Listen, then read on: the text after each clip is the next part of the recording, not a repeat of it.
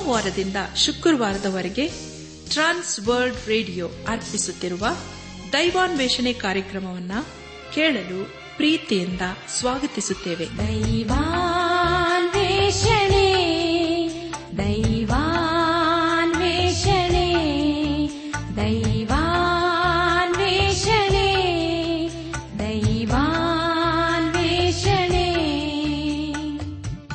ಬನ್ನಿ ಪ್ರಿಯರೇ, ದೇವರ ವಾಕ್ಯವನ್ನು ಧ್ಯಾನ ಮಾಡುವ ಮುನ್ನ ಕರ್ತನ ಸಮ್ಮುಖದಲ್ಲಿ ನಮ್ಮನ್ನು ನಾವು ತಗ್ಗಿಸಿಕೊಂಡು, ನಮ್ಮ ಶಿರವನ್ನು ಭಾಗಿಸಿ, ನಮ್ಮ ಕಣ್ಣುಗಳನ್ನು ಮುಚ್ಚಿಕೊಂಡು ಧೀನತೆಯಿಂದ ಪ್ರಾರ್ಥನೆ ಮಾಡೋಣ. ನಮ್ಮನ್ನು ಬಹಳವಾಗಿ ಪ್ರೀತಿ ಮಾಡಿ ಸಾಕಿ ಸಲಹುವ ನಮ್ಮ ರಕ್ಷಕನಲ್ಲಿ ತಂದೆಯಾದ ದೇವರೇ, ನಿನ್ನ ಪರಿಶುದ್ಧವಾದ ನಾಮವನ್ನು ಕೊಂಡಾಡಿ ಹಾಡಿ ಸ್ತುತಿಸುತ್ತೇವೆ. ಕರ್ತನೆ, ನೀನು ನಮ್ಮ ಜೀವಿತದಲ್ಲಿ ಯಾವಾಗಲೂ ನಂಬಿಗಸ್ತನಾಗಿದ್ದುಕೊಂಡು ಅನುದಿನವನ್ನು ನಮ್ಮ ನಡೆಸುತ್ತಾ ಬಂದಿರುವುದಕ್ಕಾಗಿ ನಿನ್ನನ್ನು ಕೊಂಡಾಡ್ತೇವೆ. ಕರ್ತನೆ, ದೇವಾದಿದೇವನೇ, ಈ ದಿನ ವಿಶೇಷವಾಗಿ ಎಲ್ಲ ಅಂಧರನ್ನು, ಅನಾಥರನ್ನು ನಿನ್ನ ಕೃಪೆಯ ಹಸ್ತಕ್ಕೆ ಒಪ್ಪಿಸಿಕೊಡುತ್ತೇವೆ. ಅವರ ಜೀವಿತದಲ್ಲಿ ನಿನ್ನ ಉನ್ನತವಾದ ವಾಗ್ದಾನಗಳನ್ನು ನೆರವೇರಿಸಿ ನೀನೇ ಕೈ ಹಿಡಿದು ನಡೆಸಪ್ಪ. ಅವರ ಜೀವಿತದ ಎಲ್ಲ ಅಗತ್ಯತೆಗಳನ್ನು ಪೂರೈಸಿ ನಿನ್ನ ನೀತಿ ಹಸ್ತವನ್ನು ಆಧಾರವಾಗಿಟ್ಟು ನೀನೇ ಮುನ್ನಡೆಸು. ನಾವೆಲ್ಲರೂ ಆತ್ಮೀಕ ರೀತಿಯಲ್ಲಿ ನಿನ್ನವರಾಗಿ ಜೀವಿಸುತ್ತಾ ಒಂದು ದಿವಸ ನಾವೆಲ್ಲರೂ ನಿನ್ನ ಮಹಿಮೆಯಲ್ಲಿ ಕಂಡು ಬರಲು ಕೃಪೆ ತೋರಿಸು. ಎಲ್ಲ ಘನ ಮಾನ ಮಹಿಮೆ ನಿನಗೆ ಮಾತ್ರ ಸಲ್ಲಿಸುತ್ತಾ ನಮ್ಮ ಪ್ರಾರ್ಥನೆ ಸ್ತುತಿ ಸ್ತೋತ್ರಗಳನ್ನು ನಮ್ಮ ಒಡೆಯನೂ ಮರಕ್ಷಕನೂ ಲೋಕವಿಮೋಚಕನೂ ಆದ ಯೇಸು ಕ್ರಿಸ್ತನ ದಿವ್ಯ ನಾಮದಲ್ಲಿ ಸಮರ್ಪಿಸಿಕೊಳ್ಳುತ್ತೇವೆ ತಂದೆಯೇ, ಆಮೇನ್.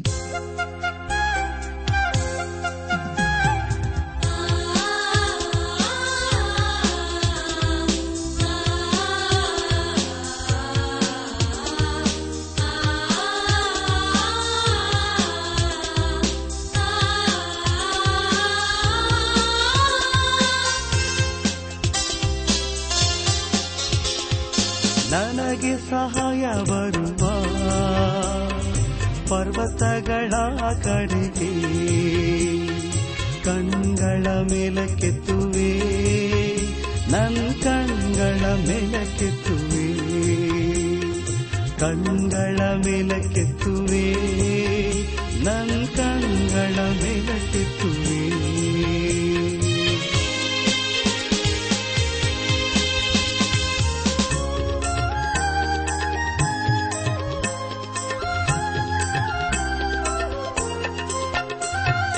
ಕಾಲು ಜಾರದಂತೆ ನಡೆಸುವ ನಿನ್ನ ಕಾಯುವವನು ತೂಕಡಿಸುವುದಿಲ್ಲ.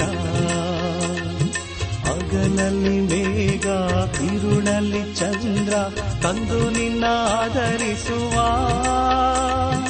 ತಂದು ನಿನ್ನ ಆಧರಿಸುವ. ನನಗೆ ಸಹಾಯ ಬರುವ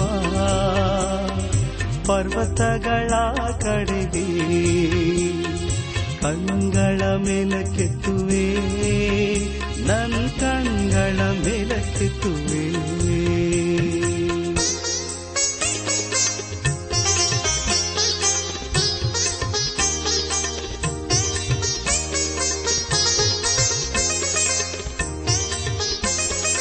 ನಿನ್ನ ಬಲಗಡೆಯಲ್ಲಿ ಕರ್ತನು ನೆರಳಾಗಿರುವನು. ಹಗಲಲ್ಲಿ ಮೇಘ, ಇರುಳಲ್ಲಿ ಚಂದ್ರ ತಂದು ನಿನ್ನ ಆಧರಿಸುವ, ತಂದು ನಿನ್ನ ಆಧರಿಸುವ. ನನಗೆ ಸಹಾಯ ಬರುವ ಪರ್ವತಗಳ ಕಡೆಗೆ ಕಣ್ಗಳ ಮೇಲಕ್ಕೆತ್ತುವೆ, ನನ್ನ ಕಣ್ಗಳ ಮೇಲಕ್ಕೆತ್ತುವೆ.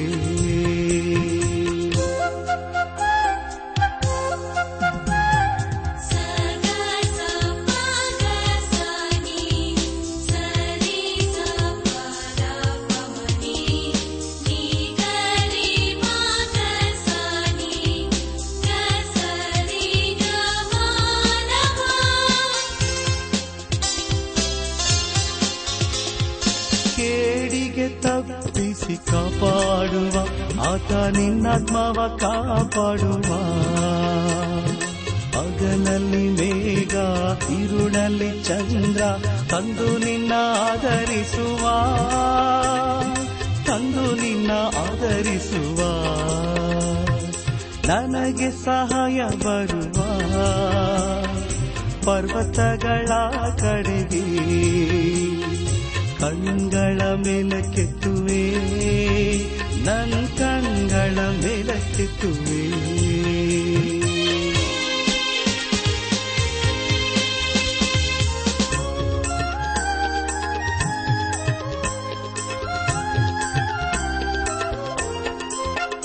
ನೀನು ಹೋಗುವಾಗ ಬರುವಾಗಲೂ ಇಂದು ಎಂದೆಂದು ಕಾಪಾಡುವ. ಹಗಲಲ್ಲಿ ಮೇಘ ಇರುಳಲ್ಲಿ ಚಂದ್ರ ತಂದು ನಿನ್ನ ಆಧರಿಸುವ, ತಂದು ನಿನ್ನ ಆಧರಿಸುವ, ನನಗೆ ಸಹಾಯ ಬರುವ.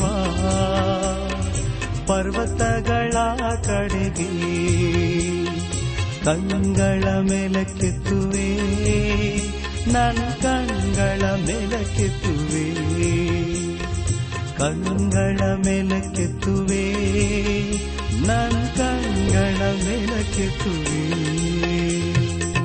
ನನ್ನಾತ್ಮೀಕ ಸಹೋದರ ಸಹೋದರಿಯರೇ, ಕಳೆದ ಕಾರ್ಯಕ್ರಮದಲ್ಲಿ ನಾವು ಕೊರಿಂಥ ಸಭೆಗೆ ಬರೆದಂತ 2ನೇ ಪತ್ರಿಕೆ 1ನೇ ಅಧ್ಯಾಯ 15 2ನೇ ಅಧ್ಯಾಯ 1 11ನೇ ವಚನಗಳನ್ನು ಧ್ಯಾನ ಮಾಡಿಕೊಂಡು ಅದರ ಮೂಲಕ ನಮ್ಮ ನಿಜ ಜೀವಿತಕ್ಕೆ ಬೇಕಾದ ಅನೇಕ ಆತ್ಮಿಕ ಪಾಠಗಳನ್ನು ಕಲಿತುಕೊಂಡು ಅನೇಕ ರೀತಿಯಲ್ಲಿ ಆಶೀರ್ವಿಸಲ್ಪಟ್ಟಿದ್ದೇವೆ.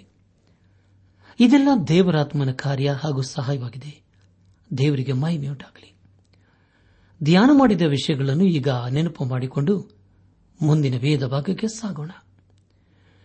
ಅಪೊಸ್ತಲನಾದ ಪೌಲನು ತಾನು ಕೊರಿಂಥ ಪಟ್ಟಣಕ್ಕೆ ಬಾರದಿದ್ದಕ್ಕೆ ಕಾರಣವನ್ನು ತಿಳಿಸಿ ಅಲ್ಲಿನ ಸಭೆಯವರು ಬಹಿಷ್ಕಾರ ಹೊಂದಿದವನನ್ನು ತಿರುಗಿ ಸೇರಿಸಿಕೊಳ್ಳಬೇಕೆಂದು ಬುದ್ಧಿ ಹೇಳಿದ್ದು ಹಾಗೂ ಸೈತಾನನು ನಮ್ಮನ್ನು ವಂಚಿಸಿ ನಷ್ಟಪಡಿಸಬಾರದು, ಅವನ ಯೋಜನೆಗಳನ್ನು ನಾವು ಅರಿಯದೇ ಇರುವುದರಿಂದ ಅವನ ವಿಷಯದಲ್ಲಿ ನಾವು ಎಚ್ಚರಿಕೆಯಿಂದಿರಬೇಕು ಎಂಬ ವಿಷಯಗಳ ಕುರಿತು ನಾವು ಧ್ಯಾನ ಮಾಡಿಕೊಂಡೆವು. ಧ್ಯಾನ ಮಾಡಿದಂತಹ ಎಲ್ಲ ಹಂತಗಳಲ್ಲಿ ದೇವಾದಿದೇವನೇ ನಮ್ಮ ನಡೆಸಿದನು. ದೇವರಿಗೆ ಮಹಿಮೆ ಉಂಟಾಗಲಿ. ಇನ್ನು ನಾವು ಕೊರಿಂಥ ಸಭೆಗೆ ಬರೆದಂತಹ 2ನೇ ಪತ್ರಿಕೆ 2ನೇ ಅಧ್ಯಾಯ 12ನೇ ವಚನದಿಂದ 3ನೇ ಅಧ್ಯಾಯ 1 11ನೇ ವಚನದವರೆಗೆ ಧ್ಯಾನ ಮಾಡಿಕೊಳ್ಳೋಣ.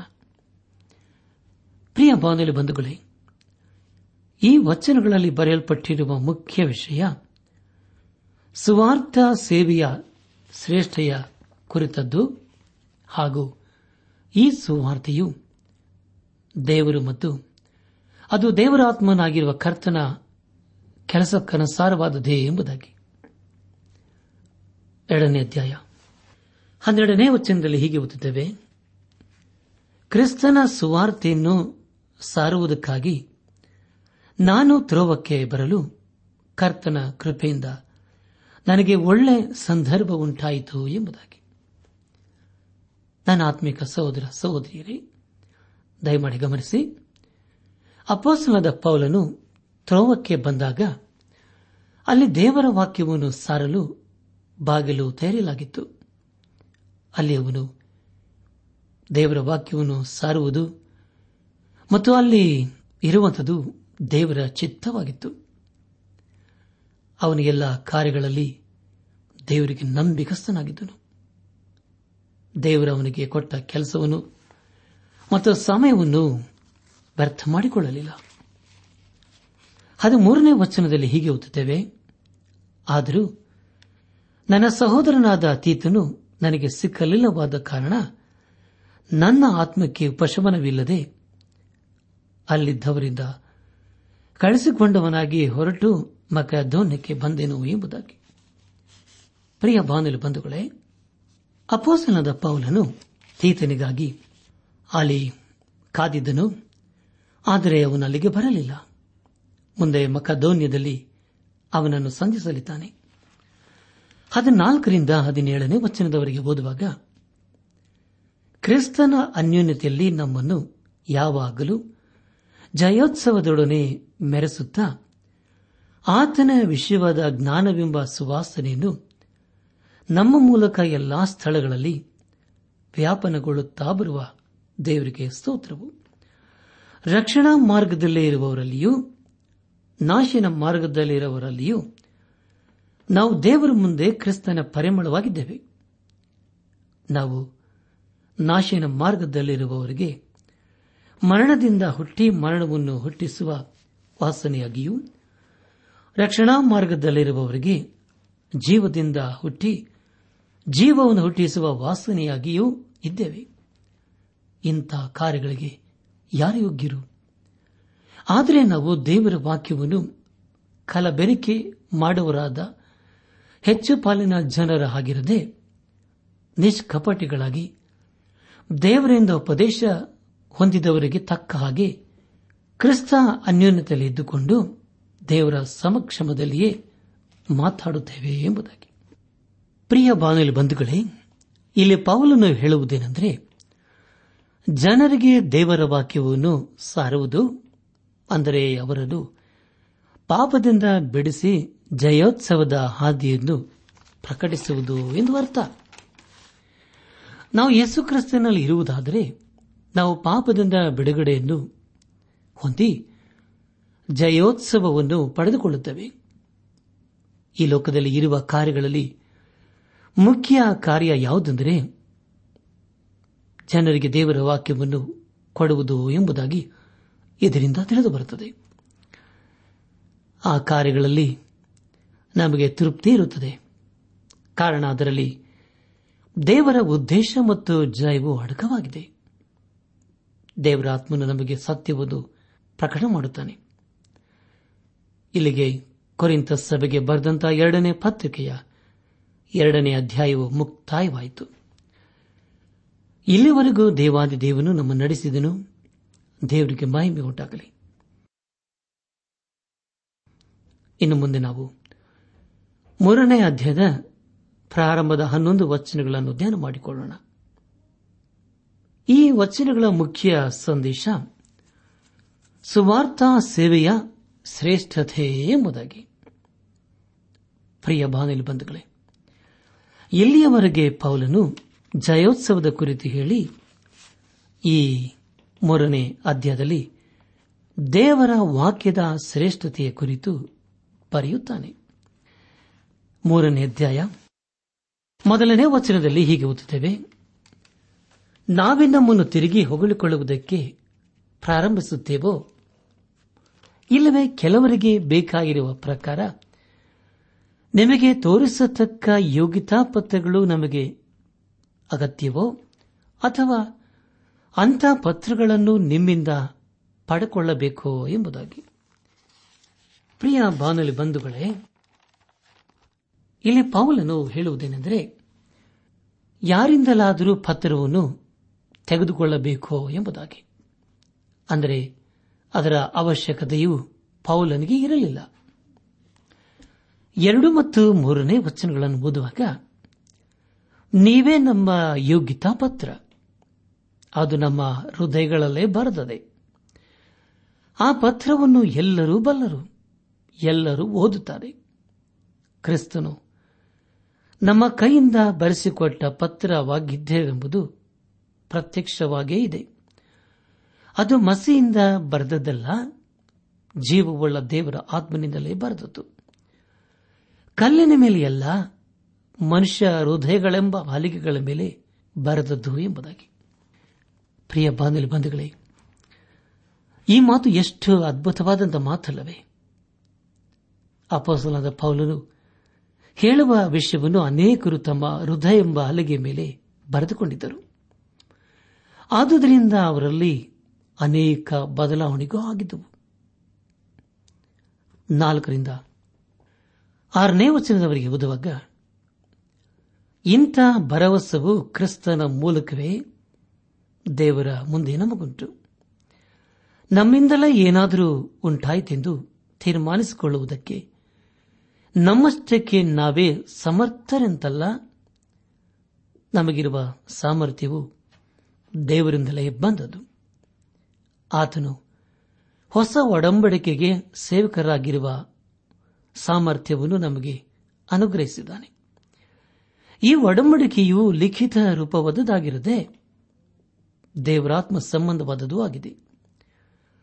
ಲಿಖಿತ ರೂಪವಾದ ಒಡಂಬಡಿಕೆಯು ಮರಣವನ್ನು ಉಂಟು ಮಾಡುತ್ತದೆ, ದೇವರಾತ್ಮ ಸಂಬಂಧವಾದದ್ದು ಜೀವವನ್ನು ಉಂಟು ಮಾಡುತ್ತದೆ ಎಂಬುದಾಗಿ. ಪ್ರಿಯ ಬಾಂಧವರೇ, ಸತ್ಯವೇದವು ದೇವರ ವಾಕ್ಯವಾಗಿವೆ. ಅದನ್ನು ನಾವು ನಮ್ಮ ಅನುಭವದ ಮೂಲಕ ಗ್ರಹಿಸಿಕೊಳ್ಳಬೇಕು. ಕೀರ್ತನೆಗಳ ಪುಸ್ತಕ 34ನೇ ಅಧ್ಯಾಯ 8ನೇ ವಚನದಲ್ಲಿ ಹೀಗೆ ಓದುತ್ತೇವೆ: ಯೆಹೋವನು ಸರ್ವೋತ್ತಮನೆಂದು ಅನುಭವ ಸವಿದು ನೋಡಿರಿ, ಆತನನ್ನು ಆಶ್ರಯಿಸಿಕೊಂಡವರು ಎಷ್ಟೋ ಧನ್ಯರು ಎಂಬುದಾಗಿ.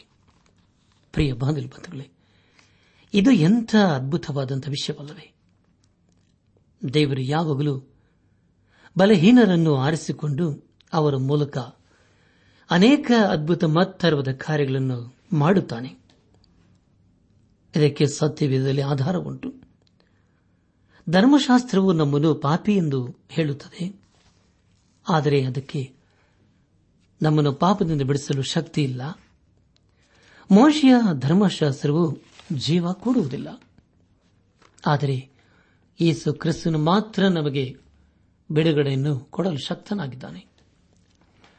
ನಮ್ಮ ಧ್ಯಾನವನ್ನು ಮುಂದುವರೆಸಿ ಕೊರಿಂಥ ಸಭೆಗೆ ಬರೆದಂತಹ 2ನೇ ಪತ್ರಿಕೆ 3ನೇ ಅಧ್ಯಾಯ 7ರಿಂದ 10ನೇ ವಚನದವರೆಗೆ ಓದುವಾಗ, ಮರಣ ವಿಧಿಸುವ ನಿಯಮದ ಸೇವೆಯು ಕಲ್ಲಿನ ಮೇಲೆ ಲಿಖಿತವಾದ ಅಕ್ಷರಗಳಲ್ಲಿ ಆಧಾರಗೊಂಡಿದ್ದರೂ ಪ್ರಭಾವದಿಂದ ಕೂಡಿದ್ದಾಗಿತ್ತು. ಆ ಪ್ರಭಾವದಿಂದ ಮೋಶೆಯ ಮುಖಕ್ಕೆ ಬಂದ ಪ್ರಕಾಶವು ಕುಂದಿ ಹೋಗುವಂತಾಗಿದ್ದರು, ಅದರ ನಿಮಿತ್ತ ಇಸ್ರಾಯೇಲರು ಅವನ ಮುಖವನ್ನು ನೋಡಲಾರದೇ ಇದ್ದರು. ಹೀಗಿದ್ದ ಮೇಲೆ ದೇವರಾತ್ಮ ಸಂಬಂಧವಾದ ಸೇವೆಯು ಎಷ್ಟೋ ಹೆಚ್ಚಾಗಿ ಪ್ರಭಾವವುಳ್ಳದಾಗಿರಬೇಕು. ಅಪರಾಧ ನಿರ್ಣಯಕ್ಕೆ ಸಾಧನವಾಗಿರುವ ಸೇವೆಯು ಪ್ರಭಾವದಿಂದಿರಲಾಗಿ, ನೀತಿಗೆ ಸಾಧನವಾಗಿರುವ ಸೇವೆಯು ಎಷ್ಟೋ ಅಧಿಕವಾದ ಪ್ರಭಾವವುಳ್ಳದಾಗಿರಬೇಕು. ಅಧಿಕವಾದ ಪ್ರಭಾವವುಳ್ಳದ್ದು ಬಂದದರಿಂದ ಮೊದಲಿದ್ದ ಪ್ರಭಾವವು ಅದರ ಬಳಿಯಲ್ಲಿ ಪ್ರಭಾವವಿಲ್ಲದ್ದಾಯಿತು ಎಂಬುದಾಗಿ. ಪ್ರಿಯ ಬಾಂಧವರೇ, ಇದು ಎಂಥ ಅದ್ಭುತವಾದಂಥ ವಿಷಯವಲ್ಲವೇ? ಆದರೆ ಅದು ದೇವರ ಚಿತ್ತವಾಗಿತ್ತು. ದಶಾಗ್ನಗಳಲ್ಲಿ ದೋಷವಿರಲಿಲ್ಲ, ಆದರೆ ಇಸ್ರಾಯೇಲರಲ್ಲಿ ದೋಷವಿತ್ತು. ಆದುದರಿಂದ ಅವರು ಮೋಶೆಯ ಮುಖವನ್ನು ನೋಡಲು ಸಾಧ್ಯವಾಗಲಿಲ್ಲ. ಕಾಲಾಂತರದಲ್ಲಿ ಆ ಮಹಿಮೆಯು ಮೋಶೆಯನ್ನು ಬಿಟ್ಟು ಅಗಲಿತು. ಹಳೆ ಒಡಂಬಡಿಕೆಯು ಅಷ್ಟು ಅದ್ಭುತವಾಗಿರಬೇಕಾದರೆ ಹೊಸ ಒಡಂಬಡಿಕೆಯು ಇನ್ನೆಷ್ಟು ಅದ್ಭುತವಾಗಿರಬೇಕಲ್ಲವೋ? ಇದು ನೀತಿಯ ಕುರಿತು ಬೋಧಿಸುತ್ತದೆ. ಅದು ಯೇಸುಕ್ರಿಸ್ತನಲ್ಲಿ ಅಡಕವಾಗಿದೆ. ಪ್ರಿಯ ಬಾಂಧವರೇ, ಯೇಸುಕ್ರಿಸ್ತನು ನೀತಿವಂತನಾದುದರಿಂದ ಆತನು ಪರಿಶುದ್ಧ ರಕ್ತದಿಂದ ನಮ್ಮ ಪಾಪ ಅಪರಾಧ ದೋಷಗಳನ್ನು ತೊಳೆಯಲು ಆತನು ಶಕ್ತನಾಗಿದ್ದಾನೆ. ಆತುದರಿಂದ ಇಂದೇ ನಾವು ಯೇಸುಕ್ರಿಸ್ತನ ಬಳಿಗೆ ಬಂದು ಆತನ ಪರಿಶುದ್ಧ ರಕ್ತದ ಮೂಲಕ ನಮ್ಮ ಪಾಪ ಅಪರಾಧ ದೋಷಗಳನ್ನು ತೊಳೆದುಕೊಂಡು ನೀತಿವಂತರಾಗಿ ಕಂಡುಬಂದು ನೀತಿಯ ರಾಜ್ಯಕ್ಕೆ ಸೇರೋಣ. ಕೊನೆಯದಾಗಿ ಕೊರಿಂಥ ಸಭೆಗೆ ಬರೆದಂತ 2ನೇ ಪತ್ರಿಕೆ 3ನೇ ಅಧ್ಯಾಯ 19-11ನೇ ವಚನಗಳನ್ನು ಓದುವಾಗ, ಅಧಿಕವಾದ ಪ್ರಭಾವವುಳ್ಳದ್ದು ಬಂದದರಿಂದ ಮೊದಲಿದ್ದ ಪ್ರಭಾವವು ಅದರ ಬಳಿಯಲ್ಲಿ ಪ್ರಭಾವವಿಲ್ಲದ್ದಾಯಿತು. ಇಲ್ಲದೆ ಹೋಗುವಂಥದ್ದು ಪ್ರಭಾವವುಳ್ಳದಾಗಿದ್ದರೆ ಶಾಶ್ವತವಾಗಿ ಇರುವಂಥದ್ದು ಬಹು ಹೆಚ್ಚಾಗಿ ಪ್ರಭಾವವುಳ್ಳದಾಗಿರಬೇಕಲ್ಲವೇ ಎಂಬುದಾಗಿ. ಅನಾತ್ಮಿಕ ಸಹೋದರ ಸಹೋದರಿಯರೇ, ಇದು ಮೋಶೆಯ ಧರ್ಮಶಾಸ್ತ್ರಕ್ಕೂ ಮತ್ತು ಕೃಪೆಗೂ ವ್ಯತ್ಯಾಸವನ್ನು ಕುರಿತು ತಿಳಿಸಿಕೊಡುತ್ತದೆ. ಆ ಕೃಪೆಯು ಯೇಸು ಕ್ರಿಸ್ತನ ಮೂಲಕ ಕೊಡಲಾಯಿತು. ಈ ಸಂದೇಶವನ್ನು ಆಲಿಸುತ್ತಿರುವ ನನ್ನಾತ್ಮೀಕ ಸಹೋದರ ಸಹೋದರಿಯರೇ, ಆಲಿಸಿದ ವಾಕ್ಯದ ಬೆಳಕಿನಲ್ಲಿ ನಮ್ಮ ಜೀವಿತವನ್ನು ಪರೀಕ್ಷಿಸಿಕೊಂಡು, ತಿದ್ದಿ ಸರಿಪಡಿಸಿಕೊಂಡು, ಕ್ರಮಪಡಿಸಿಕೊಂಡು ನಾವು ಎಲ್ಲಿ ಬಿದ್ದು ಹೋಗಿದ್ದೇವೆ, ಯಾವ ವಿಷಯದಲ್ಲಿ ಅವಿಧೇಯರಾಗಿದ್ದೇವೆ ಎಂಬುದಾಗಿ ನಾವು ಗ್ರಹಿಸಿಕೊಂಡು ಅದನ್ನು ನಾವು ಸರಿಪಡಿಸಿಕೊಂಡು ದೇವರು ಮೆಚ್ಚುವಂತಹ ಕಾರ್ಯಗಳನ್ನು ಮಾಡುತ್ತಾ ಆತನ ಆಶೀರ್ವಾದಕ್ಕೆ ಪಾತ್ರರಾಗೋಣ. ನಮ್ಮ ಜೀವಿತದಲ್ಲಿ ಯಾವಾಗಲೂ ನಾವು ದೇವರ ವಾಕ್ಯವನ್ನು ಪ್ರೀತಿ ಮಾಡುತ್ತಾ ಆ ವಾಕ್ಯಕ್ಕೆ ವಿಧೇಯರಾಗಿ ಜೀವಿಸೋಣ. ಯಾಕೆಂದರೆ ಪ್ರಿಯರೇ, ದೇವರ ವಾಕ್ಯವು ಸಜೀವವಾದದ್ದು, ಕಾರ್ಯಸಾಧಕವಾದದ್ದು, ಯಾವ ಇಬ್ಬಾಯಿ ಕತ್ತಿಗಿಂತಲೂ ಹದವಾದದ್ದು, ಪ್ರಾಣ ಆತ್ಮಗಳನ್ನು ಕೀಲು ಮಜ್ಜೆಗಳನ್ನು ವಿಭಾಗಿಸುವಷ್ಟು ಮಟ್ಟಿಗೂ ತೋರಿ ಹೋಗುವಂಥದ್ದು, ಹೃದಯದ ಆಲೋಚನೆಗಳನ್ನು ಉದ್ದೇಶಗಳನ್ನು ವಿವೇಚಿಸುವಂತದ್ದಾಗಿದೆ ಎಂಬುದಾಗಿ. ಪ್ರಿಯ ಬಾಂಧವರೇ, ನಾವು ದೇವರ ವಾಕ್ಯವನ್ನು ಪ್ರೀತಿ ಮಾಡುತ್ತಾ ಆತನ ಮಾರ್ಗದಲ್ಲಿ ಜೀವಿಸುತ್ತಾ ಆತನ ಆಶೀರ್ವಾದಕ್ಕೆ ಪಾತ್ರರಾಗೋಣ. ನಮ್ಮ ಪಾಪಗಳನ್ನು ಒಪ್ಪಿಕೊಂಡು ಅರಿಕೆ ಮಾಡಿದರೆ ಯೇಸು ಕ್ರಿಸ್ತನು ನಂಬಿಗಸ್ತನೂ ನೀತಿವಂತನೂ ಆಗಿರುವುದರಿಂದ ನಮ್ಮ ಪಾಪಗಳನ್ನು ಕ್ಷಮಿಸಿಬಿಟ್ಟು ಸಕಲ ಅನೀತಿಯನ್ನು ಪರಿಹರಿಸಿ ನಮ್ಮನ್ನು ಶುದ್ಧಿ ಮಾಡುವನು. ಹೌದು ಪ್ರಿಯರೇ, ಹಿಂದೆ ನಾವು ದೇವರ ಸ್ವರಕ್ಕೆ ಕಿವಿಗೊಟ್ಟು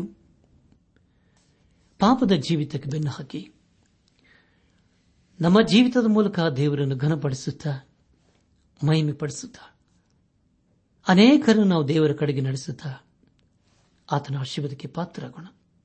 ಪ್ರಿಯ ಬಂಧುಗಳೇ, ದೇವರು ನಮ್ಮ ಜೀವಿತದಲ್ಲಿ ಕೊಟ್ಟಿರುವಂತಹ ಸಮಯವನ್ನು ವ್ಯರ್ಥ ಮಾಡಿಕೊಳ್ಳದೆ ಅದು ಬಹು ಬೆಲೆಯುಳ್ಳದ್ದೆಂದು ಗ್ರಹಿಸಿಕೊಂಡು ದೇವರ ಕಡೆಗೆ ತಿರುಗಿಕೊಳ್ಳೋಣ. ಇನ್ನು ನಾವು ಮಾಡುವಂತಹ ತೀರ್ಮಾನ ಅದು ನಮ್ಮ ಭವಿಷ್ಯತನ್ನು ರೂಪಿಸುತ್ತದೆ. ಇದು ಒಂದೇ ಒಂದು ಜೀವಿತ, ಬೇಗನೆ ಗತಿಸಿ ಹೋಗ್ತದೆ. ಆ ದಿನವೂ ನಮ್ಮ ಜೀವಿತದಲ್ಲಿ ಬರುವುದಕ್ಕೆ ಮುಂಚಿತವಾಗಿ ದೇವರ ಕಡೆಗೆ ತಿರುಗಿಕೊಳ್ಳೋಣ. ಯೇಸು ಕ್ರಿಸ್ತನು 2ನೇ ಸಾರಿ ಬರಲಿದ್ದಾನೆ. ಮೊದಲನೇ ಸಾರಿ ಆತನು ರಕ್ಷಕನಾಗಿ ಬಂದಿದ್ದನು, ಆದರೆ 2ನೇ ಸಾರಿ ಒಬ್ಬ ನ್ಯಾಯಾಧಿಪತಿಯಾಗಿ ಬರಲಿದ್ದಾನೆ. ಆತನು ಬರುವುದಕ್ಕೆ ಮುಂಚಿತವಾಗಿ ನಮ್ಮ ನಮಾತ್ಮಿಕ ಸಿದ್ಧತೆಯನ್ನು ಮಾಡಿಕೊಂಡು ಪರಿಶುದ್ಧರಾಗಿ ಜೀವಿಸುತ್ತಾ ಪರಿಶುದ್ಧನಾದ ದೇವರನ್ನು ಆರಾಧಿಸುತ್ತಾ ಆತನ ಆಶೀರ್ವಾದಕ್ಕೆ ಪಾತ್ರರಾಗೋಣ. ಬನ್ನಿ ಪ್ರಿಯರೇ, ದೇವರು ನಮ್ಮ ಜೀವಿತದಲ್ಲಿ ಕೊಟ್ಟಿರುವಂತಹ ಸಮಯವನ್ನು ಉಪಯೋಗಿಸಿಕೊಂಡು ಅದು ಬಹು ಶ್ರೇಷ್ಠವಾದದ್ದು ಎಂಬುದಾಗಿ ನೆನಪು ಮಾಡಿಕೊಂಡು ದೇವರ ವಾಕ್ಯಕ್ಕೆ ವಿಧೇಯರಾಗಿ ಬದ್ಧರಾಗಿ ಅಧೀನರಾಗಿ ಜೀವಿಸುತ್ತಾ ಆತನ ಆಶೀರ್ವಾದಕ್ಕೆ ಪಾತ್ರರಾಗೋಣ. ಹಾಗಾಗುವಂತೆ ತಂದೆಯಾದ ದೇವರು ಯೇಸು ಕ್ರಿಸ್ತನ ಮೂಲಕ ನಮ್ಮೆಲ್ಲರನ್ನು ಆಶೀರ್ವದಿಸಿ ನಡೆಸಿ ಜೀವವಾಕ್ಯದ ಗಾನವ ಇಂಪಗೆ ಹಾಡಿರಿ, ದೇವ ಪ್ರೀತಿಯ ವಿವರ ವರ್ಣಿಸಿ ಹೇಳಿರಿ, ಶುಭ ಸಮಾರ ಆತ್ಮಕೀಯ ದಾರ ಆನಂದವೇ ಆನಂದವೇ ಸದ್ವೇದ ವಾಕ್ಯವು, ಆನಂದವೇ ಆನಂದವೇ ಸದ್ವೇದ ವಾಕ್ಯವು.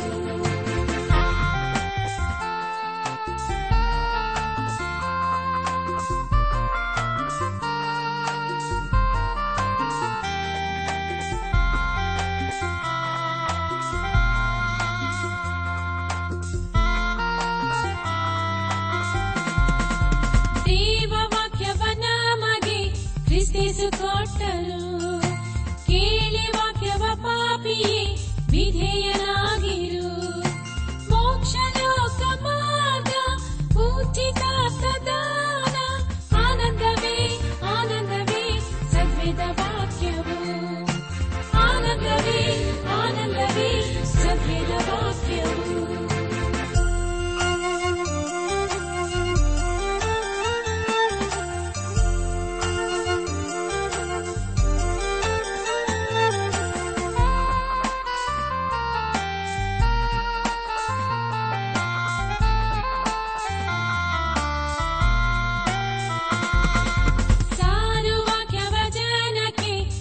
ಆಸಕ್ತಿಯಿಂದಲೇ ಸಾರು ಪಾಪದ ಮನ್ನಣೆ ಪಾಪಿಗಳೆಲ್ಲರಿಗೆ ಶುದ್ಧ ಮಾಡಿ ಕಾಯುತ್ತಿರುವನೆಂದು ಆನಂದವೇ ಆನಂದವೇ ಸದ್ವೇದ ವಾಕ್ಯವು ಆನಂದವೇ ಆನಂದವೇ ಸದ್ವೇದ ವಾಕ್ಯವು.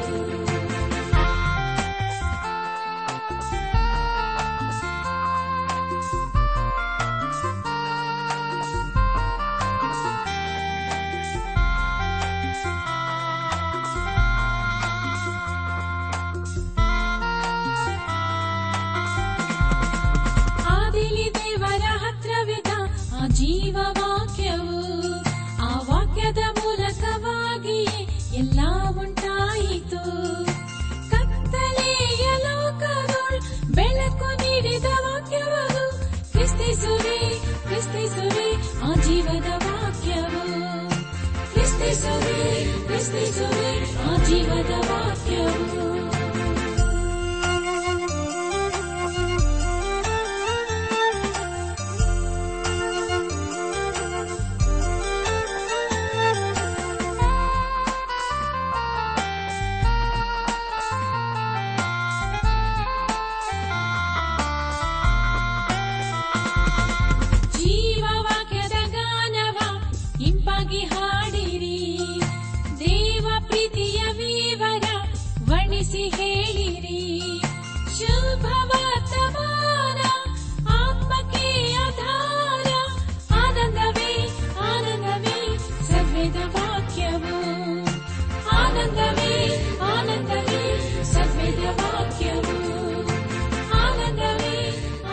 ನನ್ನ ಆತ್ಮೀಕ ಸಹೋದರ ಸಹೋದರಿಯರೇ, ಇಂದು ದೇವರು ನಮಗೆ ಕೊಡುವ ವಾಗ್ದಾನ ಜ್ಞಾನವಂತರು ಸನ್ಮಾನಕ್ಕೆ ಬಾಧ್ಯರಾಗುವರು. ಜ್ಞಾನೋಕ್ತಿ 3:35.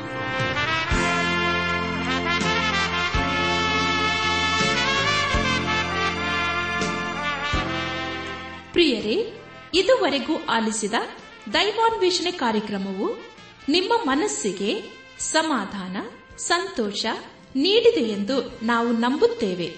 ನಮ್ಮೆಲ್ಲರ ಸೃಷ್ಟಿಕರ್ತನಾದ ಯೇಸು ನಮ್ಮೊಂದಿಗೆ ಸದಾ ಇರುವಾತನಾಗಿದ್ದಾನೆ. ನಿಮ್ಮ ಚಿಂತೆ, ದುಃಖ, ಕಾಯಿಲೆ, ಕಷ್ಟಗಳ ಪರಿಹಾರಕ್ಕಾಗಿ ಆತನ ಹೆಸರಿನಲ್ಲಿ ಪ್ರಾರ್ಥಿಸಿರಿ. ನೀವು ನಮ್ಮ ವಿಳಾಸಕ್ಕೆ ಸಂಪರ್ಕಿಸುವುದಾದರೆ ನಾವು ನಿಮಗಾಗಿ ಪ್ರಾರ್ಥಿಸುತ್ತೇವೆ ಹಾಗೂ ಉತ್ತರಿಸುತ್ತೇವೆ.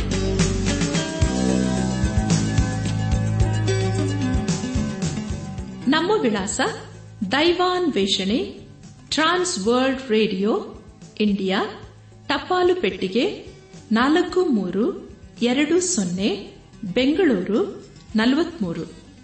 ದೈವಾನ್ವೇಷಣೆ Trans World radio India, post box 4320, Bangalore 43.